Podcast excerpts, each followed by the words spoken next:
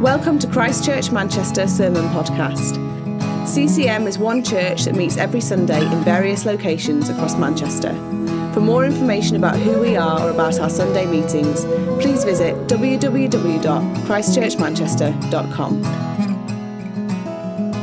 My home is not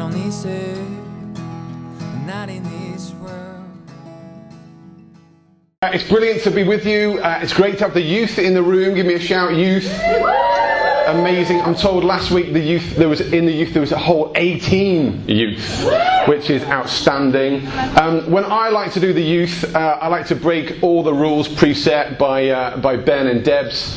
Um, they say things like no sugary snacks. I buy as many as I can, and um, I've been trying to give uh, your youth chocolate uh, every time that we meet, and uh, trying to be build, building up this league table of um, the finest chocolatey treats. And I thought this morning I might involve you in that.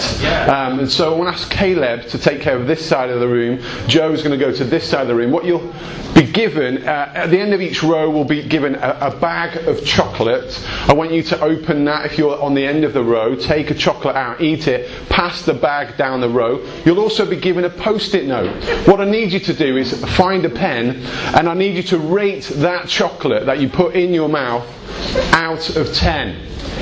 Um, please, uh, if you're on the unfortunate side of the room, which is you guys, um, unfortunately you're going to get the mint Aero. Um, so uh, please do say mint on it, mint, and then the score. I know mint is also a Mancunian word for great, but. Uh, what I want you to do is uh, write mint and the score out of 10. Uh, some of our youth like to do it to multiple decimal places. You can just do a single figure out of 10. So thank you, Joe. Thank you, Caleb. So please do be enjoying your treats. While we do that, let me just take you through the league table as it stands. I thought you might be interested to be up to date. In fourth place currently is, um, is well, it's one of our leaders' favourite. Uh, Janet's favourite is uh, the Cadbury's Curly Wurly Swirly, but unfortunately, with a, a score of only 6.71 out of 10, it came bottom of the table on fourth. Uh, into third place. Third place is the classic, the swirl, uh, twirl bites from Cadbury's again. Uh, it's done better at 7.26. Let's go up again to second, into second place. These are popular. These are the, the Cadbury's Caramel Nibbles. Uh, they are 7.3 out of 10. And in top place, it's very controversial, but in first place, this is, this is going to separate the crowd, I believe. But so far on the league table, uh, first place goes to the Cadbury's Chocolate Orange Giant Buttons. Uh, let me get a, a hand show in the room if that would have come first for you. Some people are with me. Okay. So simmer down, enjoy your chocolate. And while I tell you what on earth has a chocolate league table got to do with Hebrews chapter 2, which is where we're going to base ourselves today, get your Bibles out. Hebrews chapter 2.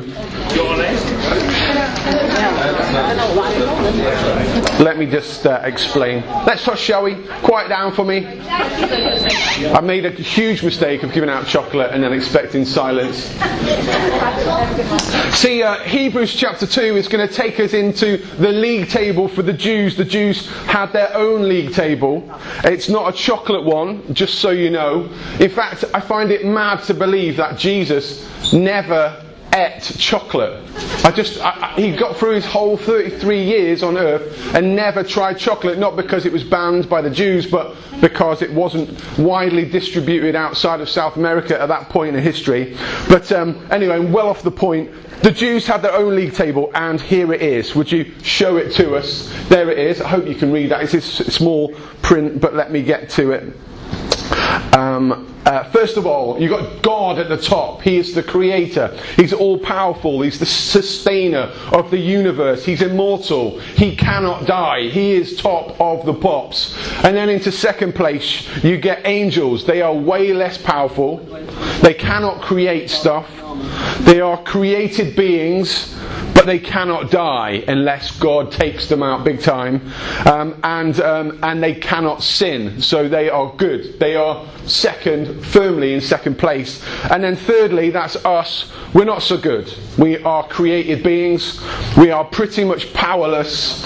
We sin, we die, and we are firmly bottom of the league. If you had a set of top trumps, we are the worst card, the one you don't want. We are not good. And in Hebrews chapter 1, the writer has been telling us some serious things about Jesus. He said that Jesus uh, like the stuff he's going to say about Jesus is going to like blow the minds of everybody that is hearing it. He says Jesus, although he's human, is better than the angels. He's saying Jesus, although he should be in third, has jumped past second and finds himself equal first. He is equal with God. They have got the same glory. They uphold and sustain all things. He cleans away sin. He sits in heaven. He does the stuff that God does. He, uh, all that God is, Jesus is. They're almost like a mirror image of each other. And that is one heck of a big deal. How can it be that Jesus, who was born a human, flesh and blood, got born, wore nappies, that's true. Went to school, got a job, he gets tired if he doesn't have enough sleep. He gets hungry if he doesn't eat enough food. He goes to the toilet, he does ones and he does twos on a regular basis. He bleeds if he falls. He feels pain and he can die. How is it that he is equal to God? How can he be above the angels? The angels don't get involved with that stuff. God is not involved with that stuff. But Jesus surely can't be first place. When I was 18, I went to a conference, a Christian conference in the Midlands. It was a good conference. It was, it was, it was nice. We worshipped, we had some teaching, and then everybody went out for dinner. I'd made myself some cheese and pickle sandwiches to try and save money, so I stayed in with a group of friends. We sat round and we ate our sandwiches. And as we ate the sandwiches, this wonderful music began to play. Beautiful it was. I was like, that's a nicer complement to my cheese and pickle sandwich. And so we just enjoyed the music and it played on for a bit. And then everybody came back and the conference kicked off and the guy stood up to start like the afternoon off and he said, some people have been quiet as to what CD we were playing during the lunch break. He says, I have to tell you, we played no music. In fact, the tech team went out for dinner. There was no music played during the lunch break. We can only say that we think you may have heard angels singing. And I was like, no, it was really good music. Like, it was beautiful, layers upon layers of singing and like this kind of harmony over the room. It was absolutely beautiful. But if I tell you that I've heard angels, you're probably thinking, not, oh, really? Is it true? Or did someone just get hold of the, of the, of the device and change it? I went to the recording of a, a live worship album once where as we were began to sing, suddenly we began to hear this heavenly tingling, tingling, tingling. And we were like, no way, there's angels in the place. Isn't it beautiful that as we meet to, to listen and to sing, suddenly angels, I'm like, wherever I go, I seem to hear angels. And then it turned out it was someone's mobile phone. And that was really awkward. And so when I talk about angels, experiencing angels, you're like, well, maybe. What does it matter? What does it change? If, if I was to tell you Jesus is better than the angels, you'd be like, yeah, I'm not bothered. Because angels aren't really a factor. It doesn't feel like it's a big deal to us. But to the Jews, angels were like really special. And if you start telling me that Jesus is better than angels, I've got a problem with that. And if I take it one step further and tell you that Jesus, Jesus is better than God, well, that's fighting talk. That's serious business. That's like blasphemy on a whole new level. And so when this writer to the Hebrews says that Jesus is God, Jesus is the same as God, he's going to have to come up with some big, big, like, explanation as to what's going on. And he starts for us with this old scripture te- um, a passage from Psalms chapter 8. I believe Kezia might be up for reading it for me. Are you still up for doing that? Read it for us, would you, Kezia? Chapter 8 of Psalms and verse 4 to 6. What are mere mortals that you should think about them, humans being that you should care for them? Yet you made them only a little lower than God and crowned them with glory and honour. You gave them charge of everything you made, putting all things under. Brilliant. Thank you, Kezia. What the, the writer is telling us here is that God had intention for the human race. We are so insignificant, so unimportant. We're bottom of the league when it comes to things eh, eh, that, that exist.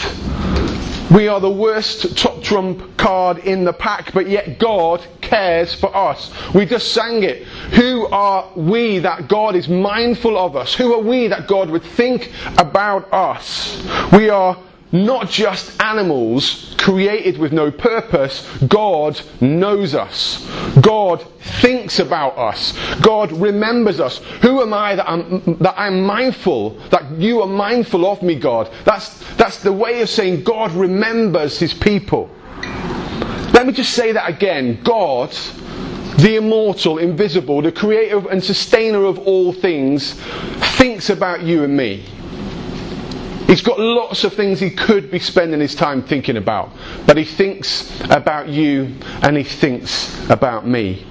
And he knows us. And he remembers us. I don't know about you, but sometimes I feel like God does not really care. God is not mindful of me, but yet the truth of the scripture is that God thinks about me regularly. God remembers me. We are made lower than the angels, but God intends for us to be things of glory and honour. He considers human beings to be important. He had a job for us. An incredible, important one that God gave created beings, us humans, like rule over all the things that He made. We're supposed to look after the planet. He put all things under our feet. That means everything was beneath us. All that He created was to be cared for, controlled, and looked after by us. This was God's intention for the things, the people that He made. Do you remember Adam and Eve when they're made and He forms Adam out of the clay and, he, and then He forms Eve out of the rib of Adam and then He gives them these great jobs. He says, take care of the garden. Take care of the, the animals. In fact, you get to name them. How cool would that be? You know, just like random giraffe comes in. What shall I call it? I will call it giraffe. You know, like what went through his mind as he's naming the animals. And it was all going well until the devil tempts him until the devil gets them both to eat of the apple and they disobey God in that moment. And in that moment, sin enters the world. And with sin comes decay and brokenness and destruction and death. God's intention for us is spoilt and by sin that turns us away from God's best plan and in that moment we begin to care about other things. We don't care about the things of God and therefore we don't care about each other and we don't care about the planet.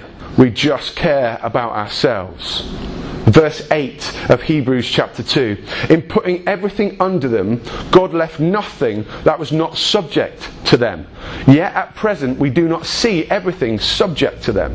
We're supposed to take care of everything. We're supposed to be the bosses of the planet. That was our role from God. But yet, because of Adam and Eve, and because each of us, generation after generation, since the first people on the planet, we have just added to the mess. More and more mess. And so when I look around, I don't see a world where we are doing a good job of being the boss. We're not doing a good job of, of doing the job that God wanted us to do. When I look round, I see brokenness. I see disease. I see earthquakes and famines and extreme weather and terrorists and the Taliban, and I see COVID 19 and natural disasters and pollution and migrant boats full of refugees. I see food shortages. It's hard to see that we're doing a good job of it. But the writer has some good news. The writer says, But now I see Jesus. Verse 9 it says, But, but we uh, but we do see Jesus, who was made lower than the angels for a little while, now crowned with glory and honor because he suffered death, so that by the grace of God we may we might taste he might taste death for everyone. Our mess has blinded us to God, but now we see God. Now we see God in the form of Jesus. Jesus who didn't remain in heaven but came to earth. Jesus who was made like us, made one of us. He too was made lower than the angels in order that he might fix the mess. Jesus joins us in the mess of this world so that he can do some amazing things. He wants to restore us to God. He wants to restore our purpose. He wants to make things right. My favourite passage in the whole of Scripture, if you were to ask me, is found in the book of Philippians, chapter 2. Let me just read it to you. It says this Jesus Christ, who, being in the very nature God, did not consider equality with God as something to be used to his own advantage. Rather, he made himself nothing by taking the very nature of a servant, being made in human likeness, being found in appearance as a man, he humbled himself by becoming obedient to death, even death on a cross. Jesus, who is God, did not like consider equality, didn't want to remain equal to God, but was willing to give up being top of the league in order to make his way down the league to the bottom to be with us. He was willing to become nothing. Empty himself is the, is the correct term. If you want to get really, really like into your Greek, it's called kenosis. The emptying of God, where he takes himself and he pours himself into human flesh to become like us. And not just any servant, not just any human, but a servant. The word there is slave. Jesus is willing to take himself and make himself not just human, but the lowest of human forms. He could have chosen to be a king, a politician, or a millionaire, but he chooses to make himself nothing, to humble himself to the lowest form, and then he goes lower still. He allows himself to die for us, to be killed upon a cross for us. Our God became man and was willing to die in order to rescue us and restore us. He is amazing and incredible and wonderful, and he wants to taste death so that we never have to taste death. This morning, you tasted something good, it's brown and it's chocolatey. You never have to face death, although you might pass from this life to the next. The death that is talked about here is an eternal death, a death that lasts forever, and Jesus comes to taste that so that you never have to. I just love Jesus. How amazing is he? When we move on into verse 10, Jesus is described as the pioneer of salvation. That's the NIV version. There's many different translations. I don't know what you're looking at this morning. It might say the founder of salvation, the captain of salvation, the originator of salvation. But my favorite of all comes in an old fashioned text and it describes Jesus this way the author of salvation. The author of salvation. If there's any name that I love more to describe Jesus, it's this one. The author of salvation. He wrote the rescue plan. He knows us. He's thinking of us. He remembers us. And he writes the story of how he could save us. And what's beautiful about the author of salvation is that he writes himself into the story. Like Stan Lee. In all the Marvel movies, you'll find Stan Lee. He will present himself in some form, but Jesus, the author of salvation, doesn't just pop in for a cameo. He doesn't give himself a walk on part. He doesn't give himself a one liner in order to bring it. He writes himself in to the story of salvation as the main character.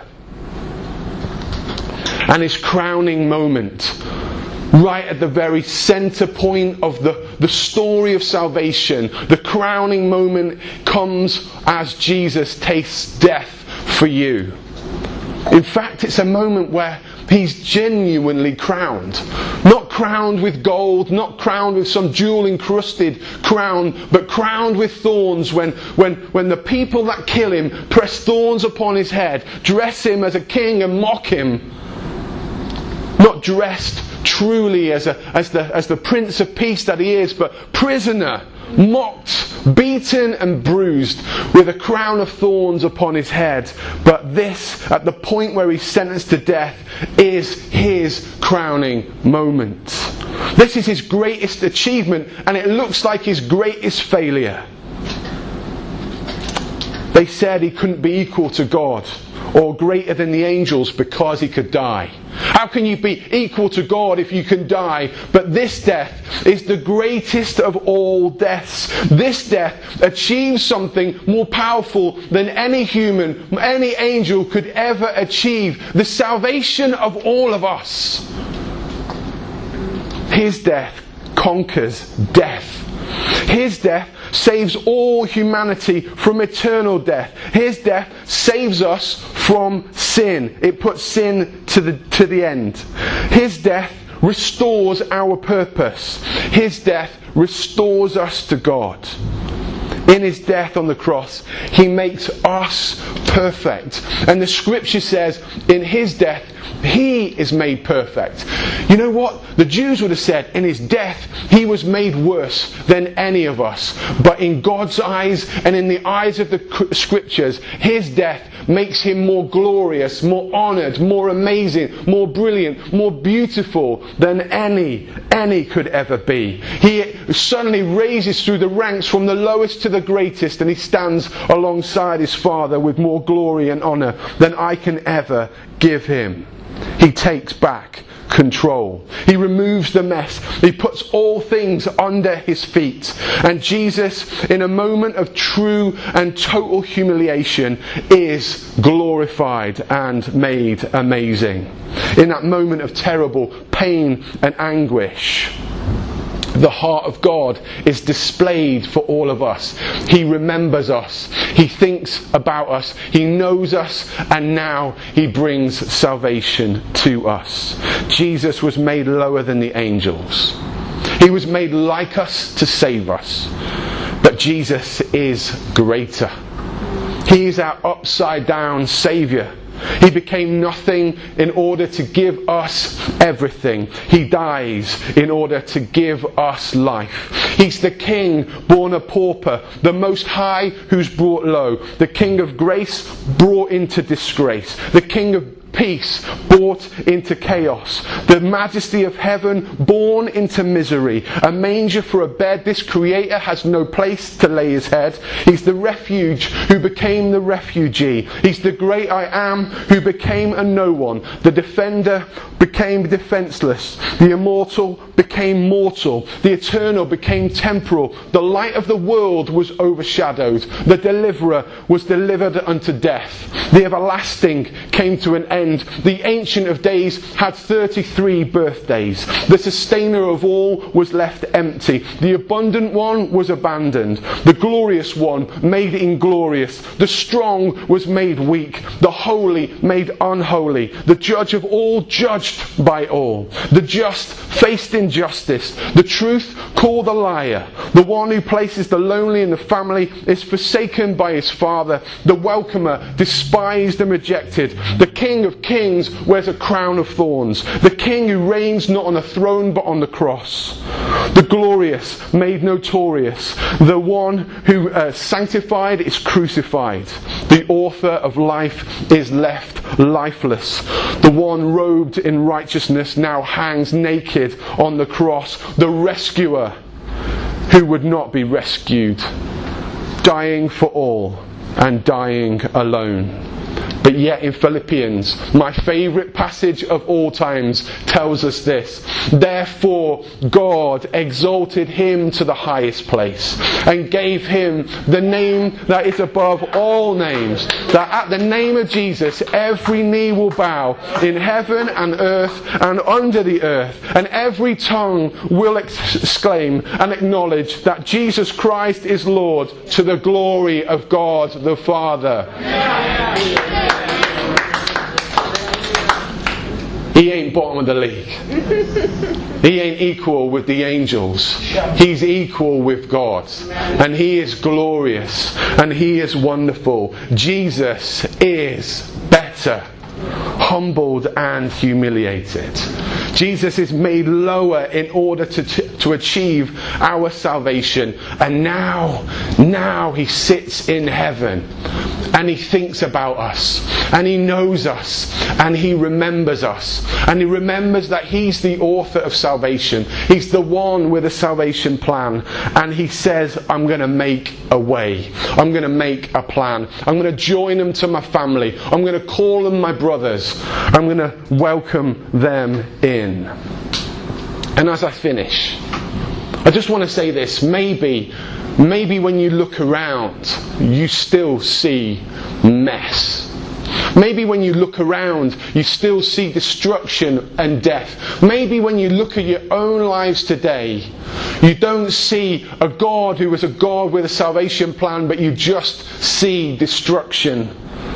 And I want to pray for us this morning that we would see Jesus like the scripture told us to